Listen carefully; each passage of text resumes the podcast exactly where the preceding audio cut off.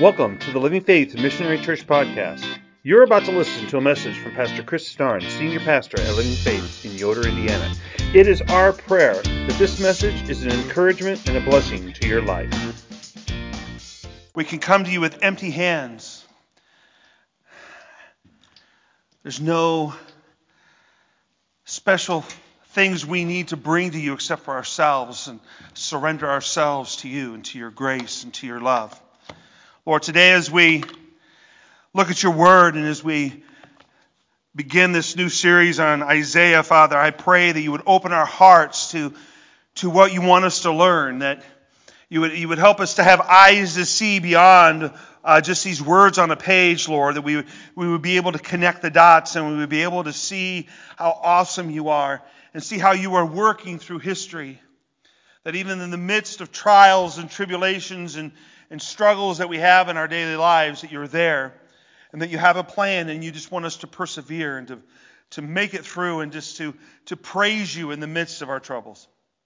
We thank you, Lord, for your grace and for your love, and we pray this in your name. Amen. Go ahead and have a seat.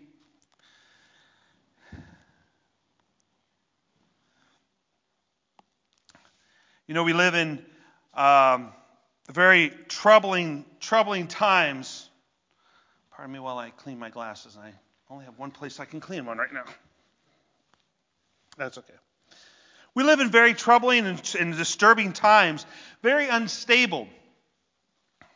You know, there's, there's a lot of discord and a lot of polarization that, that seems to be happening, not only in our world, but even in our own families at times, that we are, we're finding ourselves separated. And, and even in, I've experienced uh, with my father dying, um, in October, I experienced some of this polarization even within my own family where I never thought it would be. And I needed an extra amount of grace in order to deal with it. And I did. And, and I, I won't share with you what happened, but sometimes if you want to know, I, I can sit down, we can talk about it. I can give you, and I just, just to kind of show you this is how we need to handle this polarization that's happening in our world. But there seems to be a lot of fear and a lot of uncertainty that seems to have gripped the lives of many people. Though I don't believe it's the majority. And, and if, you, if you look at the experts, um, I, have gotten into listening to uh, some of these, uh, some people who are talking about um, a mass distortion that's happening within our society. And it's not that everybody's doing it, but it's amazing how just 30% of the population can affect the whole population, the whole society. And that's what we're seeing today. We have institutions that, you know, for, growing up, we were taught that we need to trust our institutions. We need to trust our colleges. We need to trust our government. And, and now things are happening and people are doing things that just seem to, seem to make us distrust them. And the reason why is because they failed us in times of our greatest need. So we have to ask ourselves where is the hope? Where is the hope that we had as a society during World War II? Where was the hope that we had as even during all of our times of conflict? Where's the hope that we had during the 40s and 50s? I know that there were still issues, but we, we at least had this hope. And while what I just laid out can definitely be said about the plight that we're in today, what we're going to find is that it is also true of um, the time of Isaiah. That's okay. But it could also be said of what was going on during the times that Isaiah lived. So obviously, we're going to be in Isaiah, and if you want to turn to Isaiah 1. Now, I know many people today might think, well, Isaiah is this old book. How could, how could it have anything to do with us? I mean, it's a, from a conservative perspective, it was probably, uh, probably between 740 and 700 BC that Isaiah prophesied. And, how could that be relevant to us today? I mean, it, it was the Middle East, it was, it was Israel, it was a different culture, different time. And, and how could that be useful to our technologically driven world? But the reality is, is that Isaiah has a lot to say to us today. We have to keep a couple things in mind. We have to, we have to keep in mind that the New Testament refers to Isaiah 67 times. It is quoted more than any other Old Testament book except for Proverbs. Jesus himself used the prophecy of Isaiah. And in fact, he begins his ministry by quoting Isaiah. He is in Nazareth, and he's normally, uh, you know, it wouldn't be like we do today where the pastor prepares a message. What would happen is somebody would get up and they would grab a scroll which would have the Old Testament on it. They'd pull up and they'd read a portion of it, and then they would sit down and they would all discuss it. So Jesus goes and he pulls up, this happens to be, it was Isaiah that day. And here's what he wrote. This is what he read in Isaiah. And this is from Luke 4 18 through 19. He says, The Spirit of the Lord is upon me because he has anointed me to proclaim good news to the poor. He has sent me to proclaim liberty to the captives and recovering of sight to the blind, to set at liberty those who are oppressed, to proclaim the year of the Lord's favor. That's all from Isaiah. So Jesus goes, he reads that, he goes and sits down, and everybody's looking at him. And he says, Today, this has been fulfilled in your presence. Well, that just set it off. He's basically saying that this was written about me. And he's in Nazareth, his hometown, and it begins a process where he gets shunned by his hometown and ends up having to leave. But what's interesting about Isaiah, the book of Isaiah, the book of Isaiah is going to unite the main message of Scripture. It's going to unite the Old Testament and the New Testament together. And that message is that God saves sinners through faith in Jesus Christ. That, through faith in the Messiah, God will save sinners. But most of all, I want us to understand that that I think that Isaiah is very relevant to us today because at the core there's this truth that we all need to hear that God can become our enemy. We don't think that. We think, well, God is love, God's our friend. But understand, He can become our enemy, not because of what He has done, but because of what we do. We must remember that.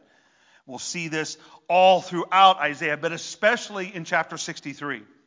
We're going to see that God can be our enemy. But in the end, what we're also going to see is that Isaiah doesn't just leave us out there with, you know, you are terrible. You're this terrible person, these people. You're, you're awful. You're the enemy. God is your enemy now. That's not where he leaves us. He gives us hope because God has promised not to leave us in exile. Salvation is promised. So, like I said, let's open to the book of Isaiah, chapter 1. We are going to do one whole verse today. I promise you that every Sunday is not going to just be one verse, but today I wanted to give you a good introduction to the book of Isaiah. This is what it says. It says, A vision of Isaiah the son of Amoz, which he saw concerning Judah and Jerusalem in the days of Uzziah, Jotham, Ahaz, and Hezekiah, king of Judah. This was a time of crisis. Isaiah, Isaiah whose name actually means the Lord saves in Hebrew, he lived in Jerusalem, which was the capital of the southern kingdom of Judah. The two tribes, the, the two the nation had split into two parts. We know that he had a wife and he had children. And what Isaiah is going to share is mainly going to be concerned with the southern kingdom, which would have been made up of, of the tribe of Judah and Benjamin. But Judah was not living in a bubble any more than you and I live in a bubble. It's going to be affected by what's going on in the nations around them. Now, the northern kingdom of Israel was made up of the ten tribes, and that kingdom was just about to be destroyed it was going to disappear forever as 10 tribes and as a separate kingdom. It was going to be taken over, and the people were going to be sent into exile by the Assyrian Empire. But during the, the, the time of Isaiah, during his time of his prophetic, uh, the prophecy that he, he, he gave to the kings and to people, he'll, he'll see six kings four in the southern and two in the northern kingdom. It'll be a time of political turmoil. I mean, we can kind of understand that, can't we? We can understand how, you know, we have a president, and then we have another president, and it's different. And we have another president, and that's even more different. I've lived through, okay, so I was born in 67. So Johnson, and I don't remember Johnson. So we have Johnson, we have Nixon, right? We have Ford, Carter, uh, see if I get this right. Carter, um, Reagan, Bush, Clinton, Bush, Obama, and, and Trump. I mean, look how many presidents we lived through. So we can kind of understand that it was a time of political, and, and you know what happens during these, during, you, you get a president, and, and, and we're going to talk about each of these kings, but you get a president who comes in, and boy, everybody's just so excited about it until about the second, third year, and things start going downhill. So we'll see some of that as we go through this. I want you to understand the environment that Isaiah is prophesying in before we actually get into a lot of the prophecy. But most of these kings are disposed, are taken out of office because of internal squabbles. And this was just during the first 20 years of Isaiah's ministry. Now, if you go back through history, you'll see that the northern uh, Israel had split into the northern and southern kingdoms just right after Solomon. So you have king, David, who was the greatest king who ever um, ruled Israel, and then you have his son, who was a, a great king, and then you have it all going downhill from there. But they split, and, and, and, as all brothers do, they have a tendency to struggle and they fight. I think most of the time when my brothers and I were growing up, we fought with each other more than we fought with the neighborhood kids, right? And this is what happens for Israel. They end up fighting with each other. The northern kingdom of Israel and the southern kingdom of Judah begin to fight with each other almost more than they fight with the nations around them. There were times that there was outright hostility between the two kingdoms. And you can continue to see that in the New Testament because when the people came back, because the Assyrians had taken the people to all these different nations and they'd intermarried, then you have the people coming back and settling in the north, and they were considered to have impure blood. And the people of Judah, who mostly went to Babylon and then came back, looked at them through their noses. You know.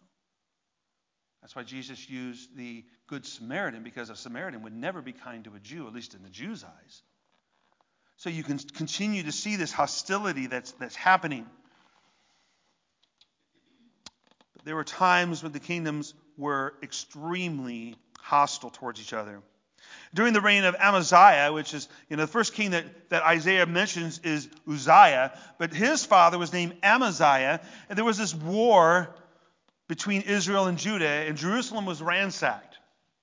They ransacked the temple, they ransacked the, the palace, and they, they tore the city up. Now, Amaziah, who was Uzziah's father, did it, it, it, went well to begin with. He was a good king at the start. As I said, remember our presidents who we, they come in and we think, oh, this is great. I got to wonder how many people who, who voted for our current president now think that it was so great. I don't know. And there are a lot of people who voted for Trump and later thought it wasn't so great. It happens. No reflection on anybody, but understand that we, the presidents or the, the kings started out well. Uzziah's father Amaziah, he started out well, but he became proud and boastful in his accomplishments. Boy, that's a common thing that happens in our, in our politicians today. A few accomplishments, they start getting bolder is kind of, I had another word for it, but I'm not going to use it. They became proud. And after being captured during the war with the northern kingdom, he returns to rule with his son, but eventually his own people kill him in the city of Lachish. And you can read about that in Second Chronicles. This was a time of much political change, both in the northern kingdom of Israel and in the southern kingdom of Judah, which is where Isaiah will prophesy. Now, when Amaziah died, Uzziah, his son, became, who sometimes is called Azariah. You gotta, you gotta be careful because you know they, they have multiple names. A king will do something and he'll pick up a nickname. It's like a nickname. I, I think I've told you this before. My when I was growing up back in West Virginia, my name was, they would call me Scott because that was my middle name, and they talk about Scotty. And when some, when people I knew came to West Virginia with us, and they're like, who's this Scotty they're talking about? Well, that was me, but my name's Chris. So it's, it's a nickname, so you got to understand who they are. So Amaziah, I mean, Uzziah uh, was actually also known as Azariah. He became king of Judah. He was 16 years old when he became king. And he was a good king at the beginning, just like his father Amaziah was. But he too had a problem. He became too proud. And it's, it's interesting that at the times when we believe that we are the strongest, when we feel that we have the most power, is those times when the evil one has the greatest ability to come in and to move us in a direction we shouldn't go. The enemy attacks, and I'm not talking about the northern kingdom. It was written that Uzziah became powerful. His pride led to his downfall. Uzziah, in his pride, what he did was he went into the temple and he burned incense on the altar, which is not something the kings allowed to do. The only ones allowed to do that were the priests. You know the story of, of, of Elizabeth and Zechariah. Zechariah, it was his time to go in and burn the incense. Only the priests could do it, and they were chosen to do it. But he did it, and he begins to argue. He gets caught. What was interesting, though, is he, he gets angry about the fact that he was caught, not about what he did. He was so prideful. He did not get angry at himself, like, why did I, why did I do this? It wasn't that. He got angry at the high priest and the 80 priests that were there because they caught him doing it. And in the midst of his argument with them, he gets leprosy. It's a very sad commentary that even at a mature age, because this is when he was much older, even at a mature age, there is sin that can come into our lives. There is sin in our lives no matter what our age. But it's a sad commentary when we've lived a life, when we live life where we should be wiser than we were when we were 18, or wiser than we were than we were 16 when we became king, and yet still we allow sin to conquer us. A very sad commentary on this. So Uzziah dies, and Jotham, his son, takes the throne. Now, Jotham is actually a good king. But the sad thing is that even if you have a good king, doesn't mean the people are good. And what we find, if you read the account, the people of Judah had been corrupted. The people of Judah had been corrupted by the evil practices of the northern kingdom. And the northern kingdom was wicked. You know the story of Ahab and Jezebel, they were from the northern kingdom. They were corrupted. And they accepted many of the practices of the northern kingdom and of the people around them, the religious practices. Even though Jotham, as a king, was a good king. This is what it says in Second Chronicles. I, I, I really encourage you to read the book of First and Second Chronicles. Even if you don't, even if you can't track everything, you may need to write some things down. But read it; it gives a really good history of the kings. And this is what it says about Jotham. It says, And he did what was right in the eyes of the Lord according to all that his father Uzziah had done, except he did not enter the temple of the Lord. He learned from his father, don't burn incense in the temple. Don't we all want our kids, you know, we do something stupid, right? We try to tell our kids, don't do this, right? He didn't. He listened to his father. But the people still followed corrupt practices. It doesn't matter who is king or who is president, the people will still do evil. We know that Jotham was a very powerful military leader. He was like David, and he was also a builder like Solomon. But unfortunately, he wasn't going to be king forever because he dies, and his son Ahaz, which is mentioned in Isaiah, comes to power. And he was another story.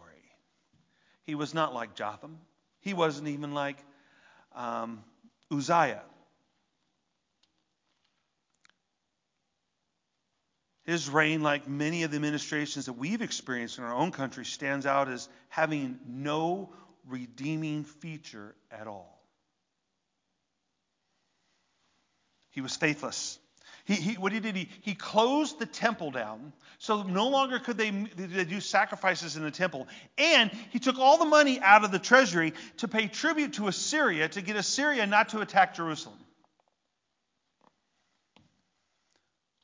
He participated in Canaanite religious activities to the point where he even burned his own children in sacrifice. He was a wicked man. And this was the beginning of Judah's downfall. You see, we have to understand that God is, is faithful, God is holy. And his character, and he's going to bring judgment. He has no choice but to bring judgment upon sin, and he's going to bring judgment upon Judah in order to humble them. As we, as we read through Isaiah, we're going to find these places where he talks about how he's going to destroy them. He's, he's, he's got to. In his holiness, he cannot allow them to continue. But then he relents and says, I'm going to bring you back.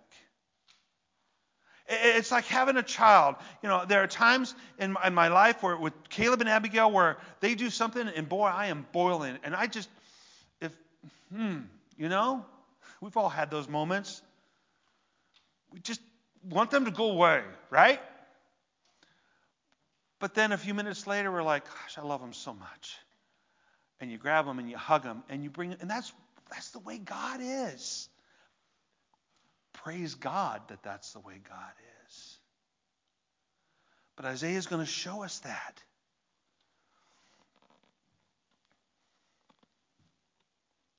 See, if, if, if Judah can fall, so can we.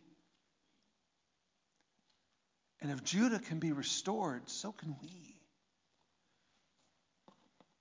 And I can even take that as far as, as a nation, as the United States. Yeah, I think we've fallen, but we can be restored.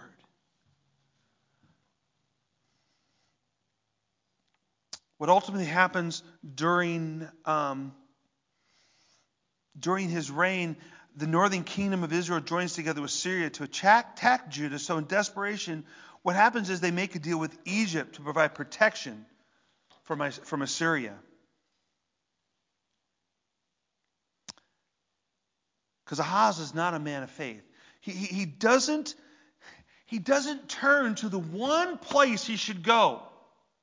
He, he, he's got Assyria in the north, so what does he do? He, Assyria and, and Israel are going to attack him, so he goes to Egypt and he makes a pact with them. Instead of going to God and repenting of what he has done and asking God to help, he doesn't do that.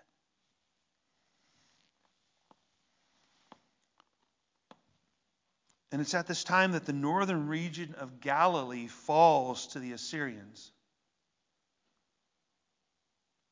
Which is also interesting because you think about this. What, is, what does Nathaniel say about Nazareth? Because it's in Galilee. Can anything good come from Galilee? Because it was the first place that fell. There's a lot of, there's a lot of bitterness in the southern kingdom towards the northern kingdom. And ultimately, in 734, the rest of Israel will go in, of the northern kingdom will go into captivity in 722. So now Assyria is on the doorsteps of Jerusalem. And Judah needs a faithful leader. And Ahaz is going to be judged for what he has done. And God will raise up one of Judah's greatest kings during the time of Isaiah. And that king is Hezekiah.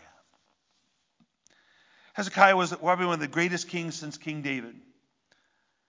Judah will experience this renewal and a revival during his reign. See, even, even though the, the, the northern and the southern kingdoms were split, the political and spiritual turmoil of the northern kingdom had extremely affected Judah. We, we live, our, our society today lives in a, we don't live in, in a time of where we can be secluded. We live in, in a time where the world, what happens in the world, affects us.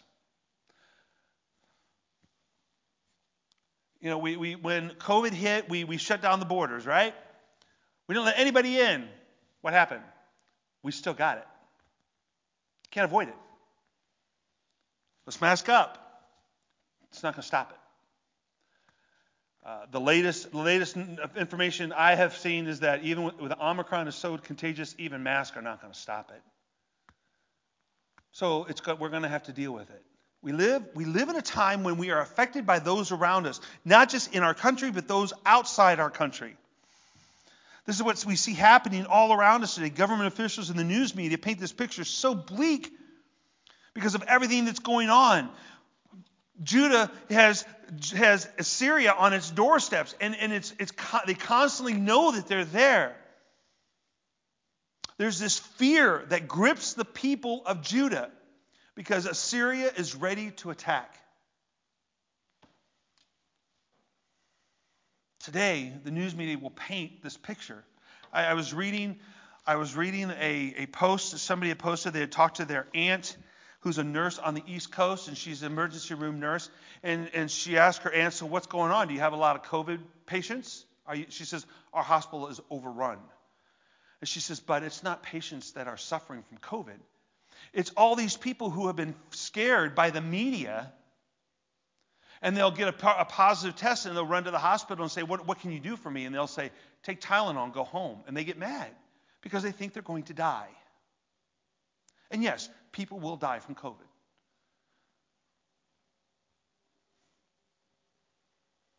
But this was the same thing that was going on in Judah. They were afraid. They are living under this fear, under this crippling fear of their lives.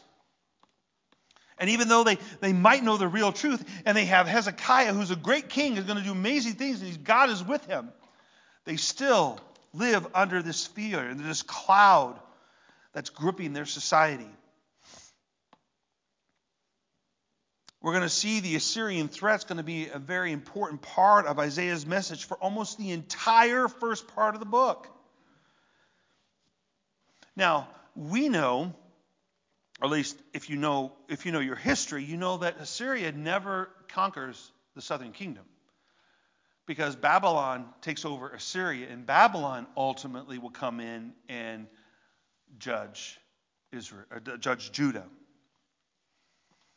But see, they don't have that benefit of hindsight. We know, you know, we know that ultimately this is going to become, it's going to become, it's called an endemic thing. COVID's going to be endemic. It's going to be just like the flu. It's already, some state countries are already saying we're just going to treat it like the flu. Because it's just, it's just going to happen. So the fear could be gone. But see, they, at this time, they don't know this. So more than once, what we're going to find is we're going to find that Hezekiah is tempted to do something to remove the threat by unfaithful means. Instead of trusting God, he's going to try some other way. He's going to make a pact, try to make a pact with some other nation. And it's to Isaiah's credit and faithfulness that Hezekiah is kept from doing this over and over again. Isaiah lived in a time when nations were at war and they fell, and kings were murdered, and tyrants were threatening to take over the whole world. And during this time, politicians were doing anything but asking for the Lord's help. Hmm, sounds kind of kind of common today, doesn't it? People say, well, history is, history is linear. Just, oh, no, history is cyclical because humans are cyclical. We come around, we do the same stupid things over and over and over again. I see that in my own life. I have a hard time learning from my mistakes. Now, what we're going to find is that um, Isaiah's main concern is we're going to we're going to see that we're going to see some idolatry. Idolatry becomes his main concern, and it's idolatry that was occurring in Jerusalem and Judah. See, what happened is the people had replaced things with the one true God. Again, I look at that and I can't think that I can't help but think that we're doing the same thing today. Even in the church, we are replacing God in the church. Not here, but in churches across this country. Now, we normally think of idolatry as, you know, we, would set up an idol, on a statue, and we'd worship it. But idolatry has much deeper meaning. Webster's though anymore today I don't even trust Webster's because they're changing definitions, but they define idolatry as the worship of idols or excessive devotion to or reverence for some person or thing. See, see what the evil one will tell us is, you know, eh, this, this, this is really no big deal. What you're doing here is no big deal. You still love God, you still believe in God, you still love Jesus. But if you do this, it'd be better. It's Jesus plus. You know, what, you, what you're doing, what you're doing is old. What you're doing is, is misinformed. We got, we got the new. This is better. But it's dangerous. See, the covenant that God had made with the Israelites was based upon the exclusive worship of God alone. Exodus 20, verse 3 says, You shall have no other gods before me. No means no, none. They were even told later on in verse 20, in chapter 23, verse 13, they say, Pay attention to all that I have said to you, and make no mention of the names of the other gods, nor let it be heard on your lips. They were not only told not to have other gods, but don't even say their name. Why? Because when you name something, you give it power, you, you make it valid. It acknowledges their existence and gives credence to their power and influence over the people. Don't even use their names.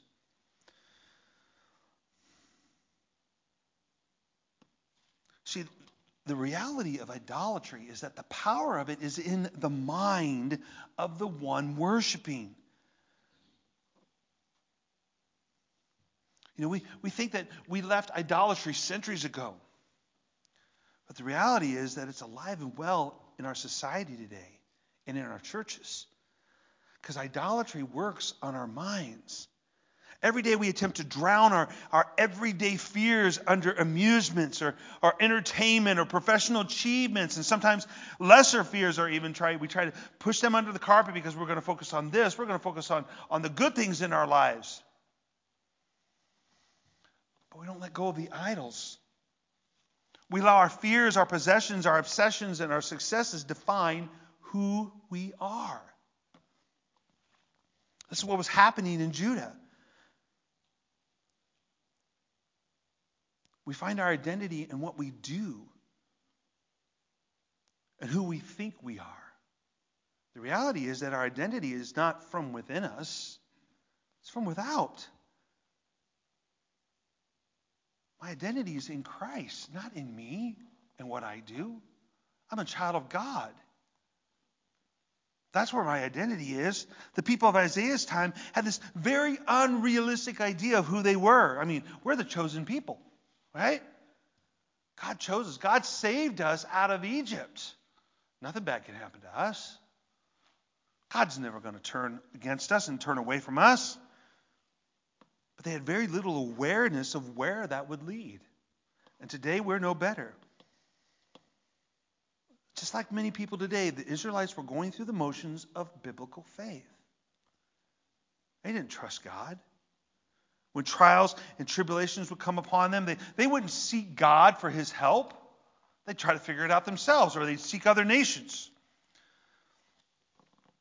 In the book of Psalms, the sons of Korah wrote Psalm 46. And you would think, you would think that the Israelites would have taken heed of this advice, and you would think that we would do the same. This is what it says in Psalm 46, beginning verse 1. It says, God is our refuge and our strength, a very present help in trouble. When you're feeling, when you're feeling that you are that you are in trouble, that you're under stress, God is there. He is question is are you turning to Him or are you turning to something else?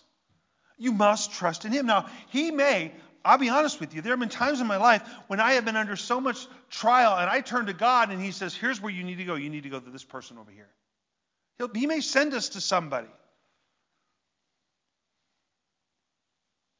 Uh, uh, it's not that God doesn't use that God will just magically take away all your trials. What He does is He's going He's to bring you peace where you can look at your trial and look at it correctly and realize there's things in your life you need to eliminate, idols that you need to get rid of.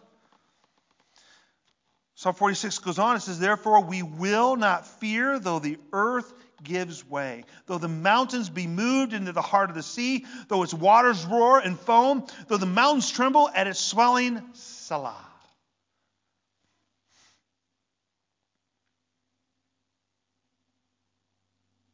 Because see, when we when we rely on ourselves, when the, and especially the Israelites too, when they were with the Judahites, we want to call them that, the, the tribe, the southern tribe, was relying on themselves. It allowed Satan to have a, get a foothold in their lives, and he does the same thing to us today. And we play right into his hands. The apostle John actually identifies the core of idolatry in 1 John 2:16 he says for all that is in the world the desires of the flesh the desires of the eyes and the pride of life is not from the father but is from the world this stuff is not these idols that we bring into our lives to deal with our fears to deal with our insecurities those are not of God oh God's blessing me you know I, I was just watching a video this last this weekend, and I'm not going to give the name, but it was a pastor, if you want to call him that. And and you know he's got like a seven million dollar uh, mansion that he lives in. Well, God God blessed me with that. God didn't bless you with that. You're sitting there on the TV, you're sitting there on the video asking your people to you need you need nine million dollars no, God didn't bless you with that. You took it.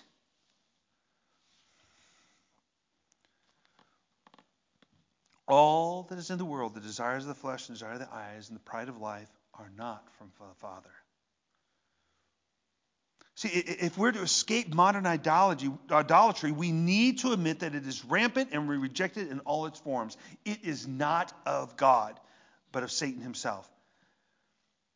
And in it, we're never going to find fulfillment. And I'm not saying that God doesn't bless us and, and, and, bless us with resources for us to use, but the question is, what is important? Are you putting them above God? And it, it doesn't need to be even money, it could be things, it could be attitudes, it could be people. It doesn't matter. But we'll never find fulfillment in them this is the great lie, and the same one Satan's been telling us ever since Adam and Eve.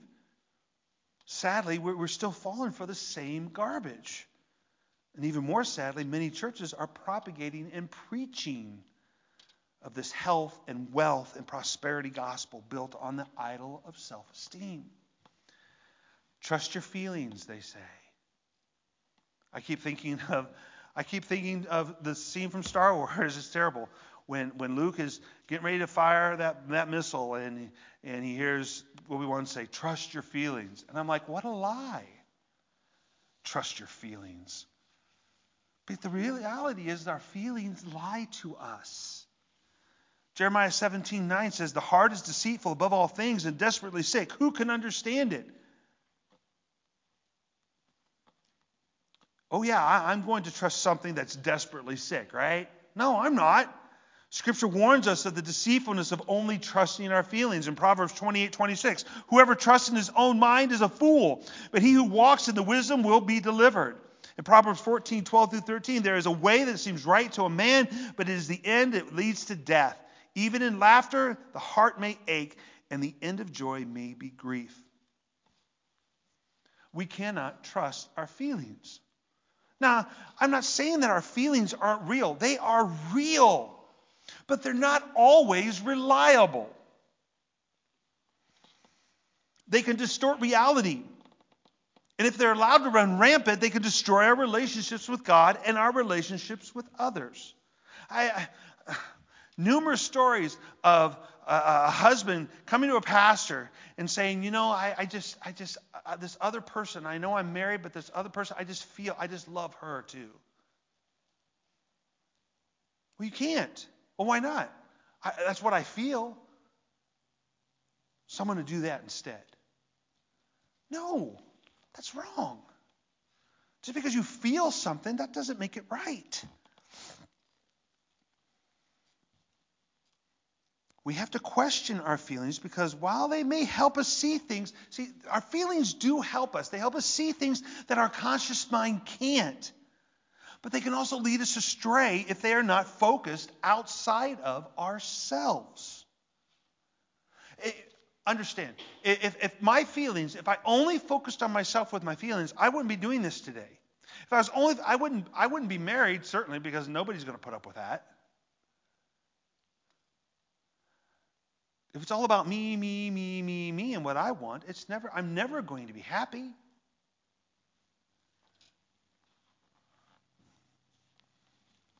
We need a sense of our sin. We must not fear it or resent it because in reality it's life giving. And that's what we're going to see in Isaiah. Isaiah is going to say, Look, here are your sins. Here's what you're doing. They need to know it because they have this high idea that, well, we're just, we're just, we need to feel good. We need to be, we need to be happy. And we do. We can be happy in Christ. That He's not going to hold our sins against us. But we need to know what they are. We need to face them. We have to have the courage to let Christ save us. And Isaiah is going to begin with this life giving conviction of sin. And it is our first step back to God. See, see, the world's going to tell you, the world's going to tell you that what you need, you just need more self esteem, right? You need to feel better about yourself. But that's a lie. What we need is more humility, more Christ esteem instead of self esteem. We'll never find happiness by only focusing on ourselves. Our hearts and our minds are not centered on God. It, it, it, needs to be centered on God. It's not centered on God when we're, we're focusing on ourselves. And we need to focus our hearts on others. This is why the greatest commandment, when, when, when Jesus was asked, What's the greatest commandment? What did he say? You shall love the Lord your God with all your heart, with all your soul, with all your mind. That is the greatest and first commandment. But he didn't stop there. He said the second is like it you shall love your neighbor as yourself. Your focus should not be on you. Your focus should be on God and on those around you. When we love the Lord and others, everything that is in, with everything that is in us, there'll be no room in our hearts for idolatry. And what we're going to see in the rest of Isaiah is, is that the first chapter where he's going to show us this picture of what we are. He's going to show us a picture of who we are and how we've we've only been focusing on ourselves. And as we progress through Isaiah, we're going to see how Isaiah prophecies will piece together that God has promised He's going to do something for us because He loves us.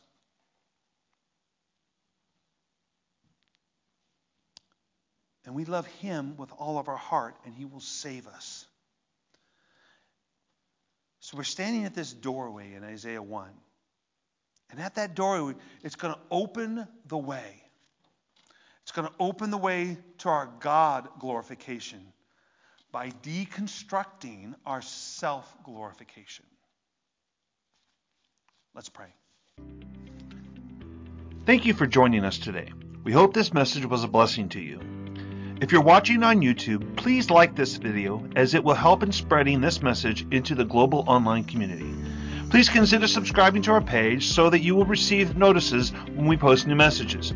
If you're watching this on Rumble, please hit the Rumble button for this video so that the gospel can be spread into the What Rumble community. Also, consider subscribing to our Rumble channel.